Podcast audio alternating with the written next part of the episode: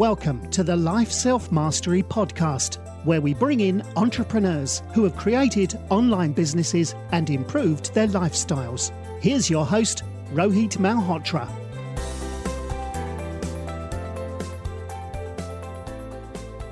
Hi everyone, this is Rohit from Life Self Mastery and I'm excited to have Gabby Cazeau, who's the partner at Harlem Capital, which is a New York-based minority-owned early-stage venture firm on a mission to change the face of entrepreneurship by investing in thousand diverse founders over the next 20 years. Uh, Gabby has done an MBA from Yale. Uh, welcome to the show, Gabby. Thanks for having me. Uh, so excited to be here today. Awesome. So, so you know, um, you have quite interesting uh, experience you've been doing uh, you, you started as an engineer uh, and, product development but how did you get into this crazy world of venture capital?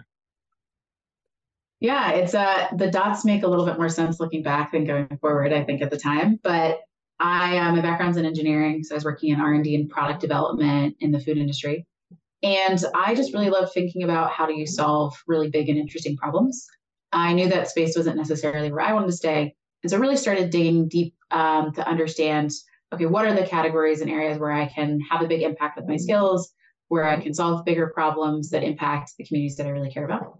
And I kept coming back to the tech world, um, a little bit closer to more technical roots, um, but also, you know, seeing that that's where innovation was happening and where you could really build something meaningful on a, on a large scale. And so I got really excited about finding myself in the tech world.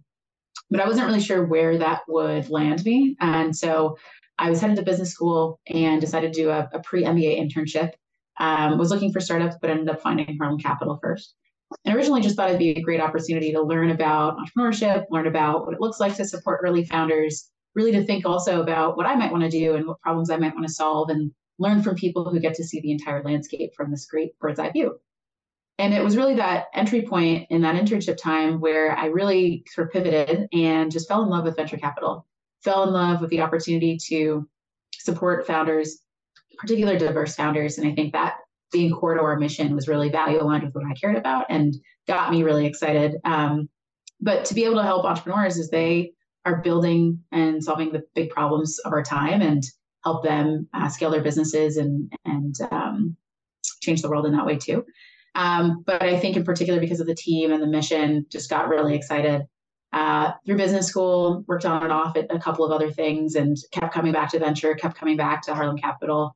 And really also, I think um, our mission to change the face of entrepreneurship really struck with stuck with me. And um, to get the opportunity to join an early team that's also a startup on its own got um, got me really excited. And so that was sort of the, the short story of the path so super interesting you know i, I started off in, in, startups and I, I started off in sales and business development but i was supporting a product leader and so he was building product and i was going to sell it but uh, but i've always been envious of you know product product guys and product leaders but does it help to have an engineering and product uh, mindset when you're looking at venture deals now I think it can. It does. I think, in particular, if you're at the early stage, maybe a little bit less at later stage when you know the business is really defined. They've got their clear product. They know who their customer is. They're really just about scale. On the other side of the early stage it's really ambiguous and you have to really understand okay who might that customer be that they want to serve? What is the problem they're solving?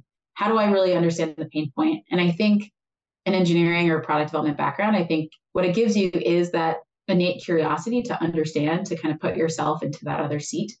Um, I think in that work, you also just ask a lot of questions. And I think as an, an early stage investor, like that's all you really do is ask questions to understand the person who's building the thing and the thing that they're building and who they will ultimately serve. And I think on the product side, that's when you really start to get the customer lens and build the empathy to understand why this solution might be so great for them. And so I think it's those in combination, I think that really help. But at the end of the day, I think it's learning to ask really good questions, staying curious, and always having an open mind. And I think you know, being an engineer, um, that background, that training really sets you up well for that. All right, so super interesting, and um, you know, congratulations on being promoted as a as a partner at Harlem Capital. But but you know, what are some of the biggest lessons that you learned while investing through Harlem Capital, uh, which has shaped you know how how you invest? I think the biggest, and it's probably the thing I didn't expect. Um, you know, from the outside looking in, I thought VC is just another piece of fine type of finance it's just about the numbers. It's just about, you know, how many customers a, a company might have, how they scale quickly. what those metrics really look like. And I think over time, but even from the beginning, the thing that sticks with me the most is at the early stage of investing, it really, really just is about people. And it's about the person uh, that takes the leap to become a founder and their strength and their grit and their perspective on the world, the key insight that they have, but also how they then bring people around them to join them on this really big, uh, audacious mission to solve a really big problem that maybe nobody else believes in and everyone wants to say no. And as an investor, uh, it's really about learning how to meet people like that, meet people who are excited to change the world or excited to build something great, um, but also to understand what makes people great and what makes a great founder and to be able to invest and build a relationship with them so you can partner with them along the way. Um, outside of the investor and direct investing side, I didn't realize how interconnected the industry is between funds and LPs and customers and founders. It really is, you know, at the end of the day, all about the relationships um, and the the bridges that you build along the way. So I think I, I underestimated how important that was, but to me, it's like at the forefront of my mind, you know, when I when I think about the work. Got interesting, and uh, you know, I was wondering, you know, how how does Harlem Capital add value to founders other than you know capital infusion? So we really see ourselves as a community fund in a lot of ways, where we try to bring the uh, the community that we've built of uh, our network of diverse operators, founders, everyone who's really excited about our mission to help support early stage companies um, that are backed by diverse folks. Um, and so I'd say, in addition to the, the community piece, tactically, um, you know, we really see ourselves as a powerhouse in media, marketing, and branding. It's how we've built our fund, it's how we've scaled, and um, really try to teach and help our founders as they do that for their own businesses, particularly on the B2B side. Uh, our whole team has strong backgrounds in um, engineering or private equity, uh, finance. And so we really like to get our hands dirty and help founders understand the metrics they need to reach for growth, how to set up their um, you know models to understand what that'll look like. Really digging in deep, and I think um, you know came to bear a lot during the SVB crisis and helping companies manage cash flow and just understand the nuts and bolts of of the business in that way. And um, I think also through our network, what we're able to do is bring in high value advisors and operators to help our founders with their business. So, for example, we've got a fractional CRO that's helping some of our companies to 3x their growth in a really short period of time. And that's been really exciting to see. Okay, what is that new talent introduction or advisor introduction that we're able to provide that helps unlock their growth and help them get to the next stage? And I think tied with that, also help our founders with fundraising, whether in the current rounds that we're leading and investing in, or as they continue to scale and graduate to the A and B and beyond too. Mm, got it. Interesting. And uh, especially, you know, uh, I think 2023 is, is, is, a difficult year for founders when it comes to raising capital. And also, uh, there have been instances when uh, teams would have been let go. Um, how would how you know how would you advise uh, to a founder if they need to let go of, of a team member in case you know uh, they're not able to raise funding what advice would you give to them it has been a really hard year. It's something we've seen in our portfolio a number of times. Uh, at the beginning of the market downturn we actually did a big session with all of our founders. We put together a lot of materials on like the right way to handle a reduction in force or layoffs um, and how to really communicate to the team with empathy, uh, with clarity about the business and where it's going, but also to help people land on their feet and land in the right way so that they can go off and be successful, even if it's not at your company or organization. I think a few of the, the big things we really try to articulate is as soon as you realize that you're going to have to cut burn, uh, cut expenses, and usually that just means you know letting people go because that's the biggest expense of the business. Is doing it early, uh, quickly, um, efficiently, but I think the biggest challenge that people make is they don't cut deep enough early on. And so what that then means is then instead of cutting 20% of your team at the beginning of the year, you might do 10% and then 5% and then 5% again as the year goes on. And that ends up being really challenging for morale, for the people who want to stay, for business continuity. So the biggest thing we say is if you're going to cut, cut early, um, make it deeper than you think you should, um, because then that lets you rebuild and the culture of the people who will still be at the company um, and help chart it in the, a better direction for growth versus constantly having to cut as you go. I think the second is, uh, you know, to remember that we're still all people first. I think it goes back to what I was saying before about everything really being about people. Um, and I think what we found is people just really value leaders who are empathetic, who are honest, who are upfront, um, who communicate really well. And I think communicating clearly and really well is, is another really big key um, as well. But you know, putting people first as much as you can um, through some of those challenges. Got it. Got it. Super interesting. And um, I was wondering, you know, how do you look at market sizing and market timing risk when you're looking to invest into into startups?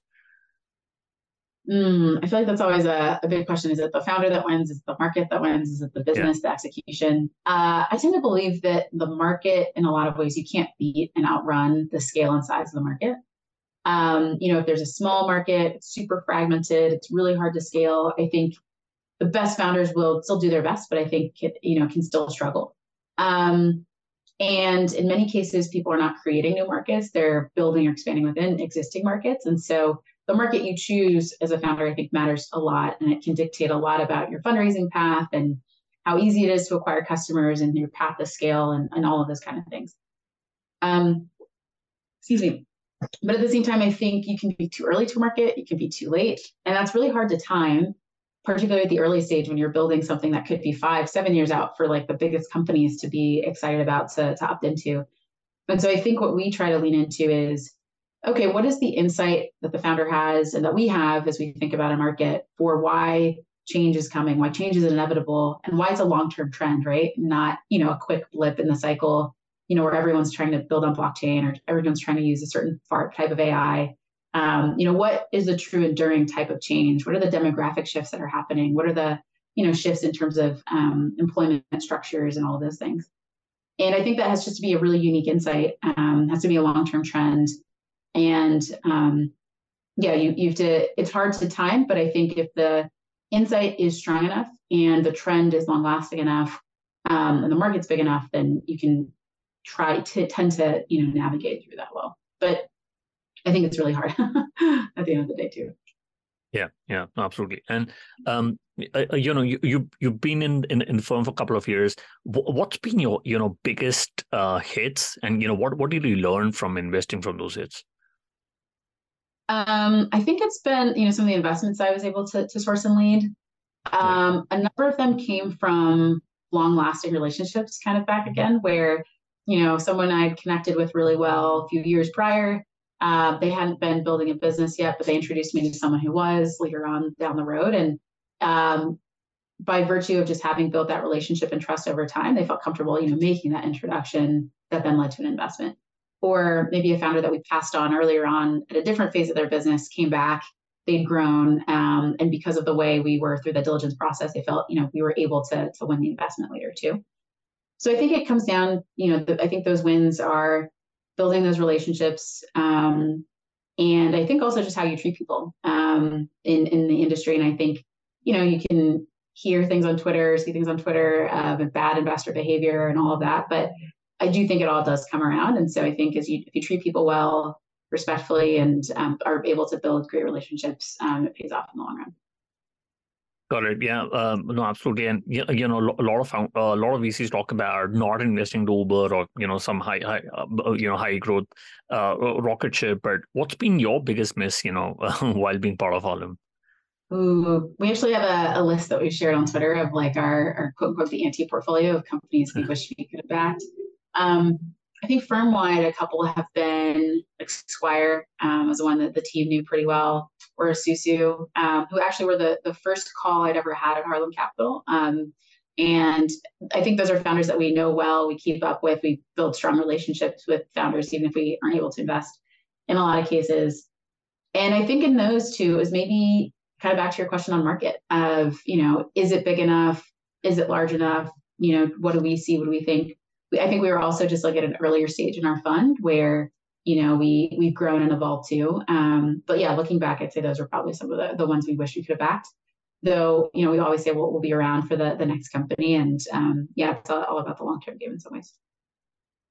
Got it. And and uh, you know I, I uh, I've been a fan of Jarrid and Henri. Uh, you know, they're quite active on social media. But what's been some, some of your biggest lessons? You know, uh, that you learned from the, from them um, since you started? Yeah, I mean, they're awesome. Um, and just like visionary people and, and great people as well. And um, maybe something from the very beginning, um, since we've been talking about that, has just been I don't know that I realized the power of building in public um, as a way of building your community, building the brand, launching the fund, and scaling. Um, I think a lot of people try to, you know, build quietly and only tell a few people. And I think they've really shown me, and I think the world also, the power of what it looks like to have a very clear point of view, have a really clear mission, um, building a brand where, where we like to say that, you know, mission opens doors that, you know, profit can't otherwise, and sometimes. Um, but I think also by being yourself, and I think sometimes there can be pressure to look like another investor, talk like another investor, kind of do the same, invest the same. And I think, you know, what our LPs are looking for is people with unique insights and unique perspective who are willing to take thoughtful contrarian bets that lead to outsized returns. And I think uh, the way that they've been able to articulate that and bring people into our story and along the journey um, has been has been really uh, got it. And uh, I, you made an interesting tweet, uh, which is uh, you know bear markets or, or breakup markets, um, and you know, do you think we have hit the peak? And do you think you know things are going to start improving from now?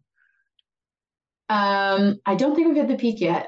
Uh, I think we've seen a lot of the fallout so far. Um, the reason I don't think we've seen the peak yet is I think there's still a lot of companies who kind of did the things we talked about earlier. They've extended runway they've pivoted the business perhaps, they've refocused the team, um, but they still might not have had product market fit, and it might be challenging for them to continue raising capital in this market. Um, because I think on the flip side, while the bear market is not over, investing activity has picked up, and there's a different competitive set of other startups that investors are looking at too that might have more traction or might be early enough that they don't have the baggage of poor traction at the same time. And so I think we'll continue to see a shakeup of companies who, you know, were able to extend runway in their life, but expect the life of the business, but haven't found product market fit. And I think we'll see that into the next year, um, unfortunately. Uh, but at the same time, I do think investment activity is picking up. And so in the investor seat, it starts to look like it's balancing out. But I think, unfortunately, we're still in for some pain as, um, as things kind of shake out. Hmm. Got it. And and and just just to follow up on that, do you think this is is this a right time for a founder to to start building, or should they you know wait it out, wait for uh you know things to get better, and then build something? I think it's a great time still. Um, in some ways, I think it's the best time, right? To, right. Um, and here's why. I think in a really hot up market where everything is great and rosy, you can start building something uh, and I think we're starting to see it today where you might see growth, attraction, and customers, but you're not solving a critical need. You're not solving their number one problem. You might be solving a great problem, but if it comes to them cutting your product or someone else's and they cut yours, it wasn't high enough on their priority list. And so I think for founders today, you're able to build uh, stronger, leaner, more specific businesses that are solving really critical needs. And you'll know right away if it's working or it's not, because if it's working, those customers will make the they'll they'll stretch for you in their budget and they will prioritize you over other products. And so I think that signal that signaling effect is a little bit stronger today than it used to be. Um, and so if a business is growing today, uh, that that carries a lot of weight. And so I think it is still a great time. Um, you know, I think it's hard to time a market. It will always be challenging. But I think history has also shown some of the best businesses we have today that have scaled started in, you know, the recession of 2008 to 2012 too. So I still think it's a great time. Um, it is definitely harder, but um, I think builds a, a, stronger, stronger businesses along the way. Got it. And um, and you know we we see a lot of cycles, be it Web three or AI. Uh, do you think we are in an AI bubble? And you know how do you how do you assess the landscape now? Oh, definitely. I think so. Um, it's funny. I, I looked at the Google trends for Web three and crypto, um, and then AI in terms of like terms that are used in search and AI is like five times, you know, what we saw for Web3 and crypto. Mm-hmm. I mean, I think there's a few reasons for that. Like it's had this magical consumer moment with OpenAI and other tools yeah. where, you know, everyone is able to see like this is what AI can do for me today. Um, and that's really exciting, you know, for consumers, for businesses. Um, even we're thinking about, okay, well, how can we use AI for our workflows to make us more efficient and, and do things better? And I also think the business models are better, right? Like there's clear value that's being provided. There's a clear way to capture that value for businesses. Um, but I think we're still in a bubble because I don't know that we've learned the lessons, at least in the investor world, and you know, for what it looks like to overcapitalize and overvalue businesses that are really, really early. Granted, here the outcomes could be 10 times bigger than you know what they were for Web3 and, and other categories, but I think anytime there's a lot of money flowing into one space, there's always going to be a bubble. Um, and I think there'll be a lot of companies that are more of like the wrappers on ChatGPT and others that will not persist. But I do think there's some incredible businesses that are solving really critical enterprise or consumer problems um, that will be like the, the big names of the future. So yes, a bubble, um, but I think some really long lasting, enduring companies will come out of it too. Got it. And, uh, you know, especially with ChatGPT, I think I've become a bit, a little better writer. Uh, but, but what business models do you think AI will disrupt uh, going, you know, going forward? Um, I guess I think, well, in terms of business models, I guess I think about uh, actually, I think what I've seen is a lot of the AI companies are leveraging existing models a little bit more. Uh, if you just think about the software and the tools just being applied in, in new verticals and markets, this tends to be where I think about it more. So maybe less on the model side, but more in what are the old problems that can be solved in a new way? What are the new categories and markets to build in? Um, I guess in terms of model, I'd say, you know, the way we're starting to see AI uh, being built into vertical software and leverage in vertical software for different industries could be one. Um, where it's used to accelerate, you know, professional services and how people do their work, or the workflow for finance teams or compliance teams um, in various, you know, various industries. Um, so yeah, I think I think about that a little bit more, right? Like the future where AI is just in, in, in, in, embedded and just a part of all of the software tools that we're using today. Got it. And uh, and I also realized that you know you you've been part of AllRaise. Um, how did AllRaise help you to you know connect with other GPs and uh, other funds? And you know what's been your experience raising funding from uh, uh, uh other LPs? Um, I think AllRaise was really helpful. I think in terms of helping to build and connect you with a community of other women investors. Uh, on the GP side, I think their champions program is probably the most helpful, where junior investors are paired to meet quarterly with a, a GP at a, another fund. And I just think it's an awesome opportunity just to connect with people you otherwise wouldn't, um, because you know they're in a different city or a different stage, and you also just get that insight, um, some insights from them about what it looked like for them to scale and grow in their career and build and scale their funds. And so I've gotten really a, a ton from that. I would also say maybe just as importantly has been just like the connection with other peers. I think people underestimate how much venture can be like a solo pursuit in some ways and very individual. Even at a fund, you might not always work with the people that are on your team um, just because you're doing diligence or out at meetings or at events and conferences. And so getting the opportunity to connect on a deeper level with peers who are going through the same thing, having the same challenges, kind of asking a lot of the same questions together, um, for me has been, you know, where I've gotten a ton of support and, and I really thank AllRaise for some of those connections and, and introductions too. Got it. And uh, uh, you know, starting as an as an intern and now becoming a partner, I think you, you, you got a fantastic career. But um, but what advice would you give to young people who want to get into venture landscape, especially because it's so difficult to get into venture capital? Uh, but but what would be your you know top three tips uh, for them to you know? Ooh, top three tips. Number one, follow my colleague Nicole DiTomaso on Twitter. Uh, she shares all the best tips and insights and and lessons on like how to actually go through the recruiting process and everything. And she posts open roles. Um, so I, I always recommend that. I think the second thing I typically tell people is to just try to get involved, you know, be engaged in the startup scene community in your city. Um, for example, this week is New York Tech Week. It's also DC Tech Week. And so just getting plugged in to understand the landscape in your city, building relationships with founders, building relationships with investors, and do a lot of that like outward facing work. I think the third is then doing the inward work. I think to understand your why, know, you know, what it is about venture that you're excited about, what types of companies you want to invest in, what stage you want to invest in.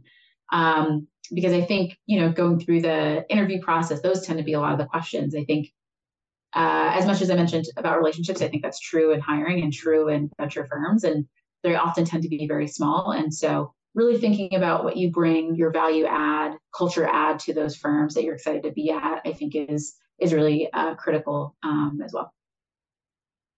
And you know, I quickly want to do the top three. What's what's your favorite uh, business book? Favorite business book, one I read recently, or maybe I guess not so recently anymore, but um, would be The Power Law by Stephen Mallaby. Um, really great history and overview of VC and where the industry's gone and or how, and how we kind of got to where we are. Um, so I, really love that one um, in its style too. Got it. We'll put that in the show notes. And you know, if you could go back in time when you started in venture capital, what is the one thing you would have focused on or done anything differently? Um, invested in Stripe. Just kidding. Um, they it was it was far later when I joined.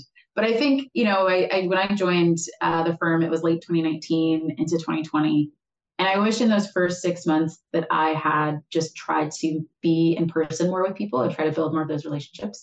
I think the last couple of years we've done everything online and you can still connect with people in that way, but I think it would have been great to start off doing that a bit more in person. And now that everything is back and you know there's tech weeks and conferences, um, I think I just encourage anyone that's new or entering the space to just get out there, um, you know, meet people and and um, yeah, try to build those relationships in person.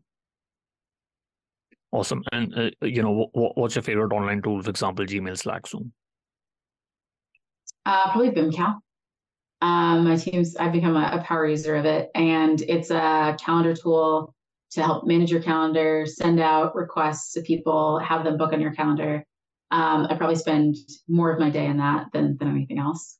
Um, and then Superhuman just to like get through email that much faster. But time is everything, and connecting with people is everything. So I'd say Vimcal. Also, we'll put that in the show notes. And um, now, Gabby, what is the best way people can reach out to you and know more about Harlem Capital? Best way to reach out uh, is to follow on social channels. So on Twitter uh, at Gabby Cazeau uh, or on LinkedIn, you can follow me there as well. And then for Harlem Capital, um, we share all our great news and updates also on our social channels, um, everything at Harlem Capital. Also, we'll put that in the show notes. Um, and Gabby, thank you so much for taking our time speaking to us. I really enjoyed my conversation with you. Awesome. Thanks for having me. Thanks for listening to the Life Self Mastery podcast, where we teach you how to start and grow your online business. For more information, visit Rohit's blog at www.lifeselfmastery.com.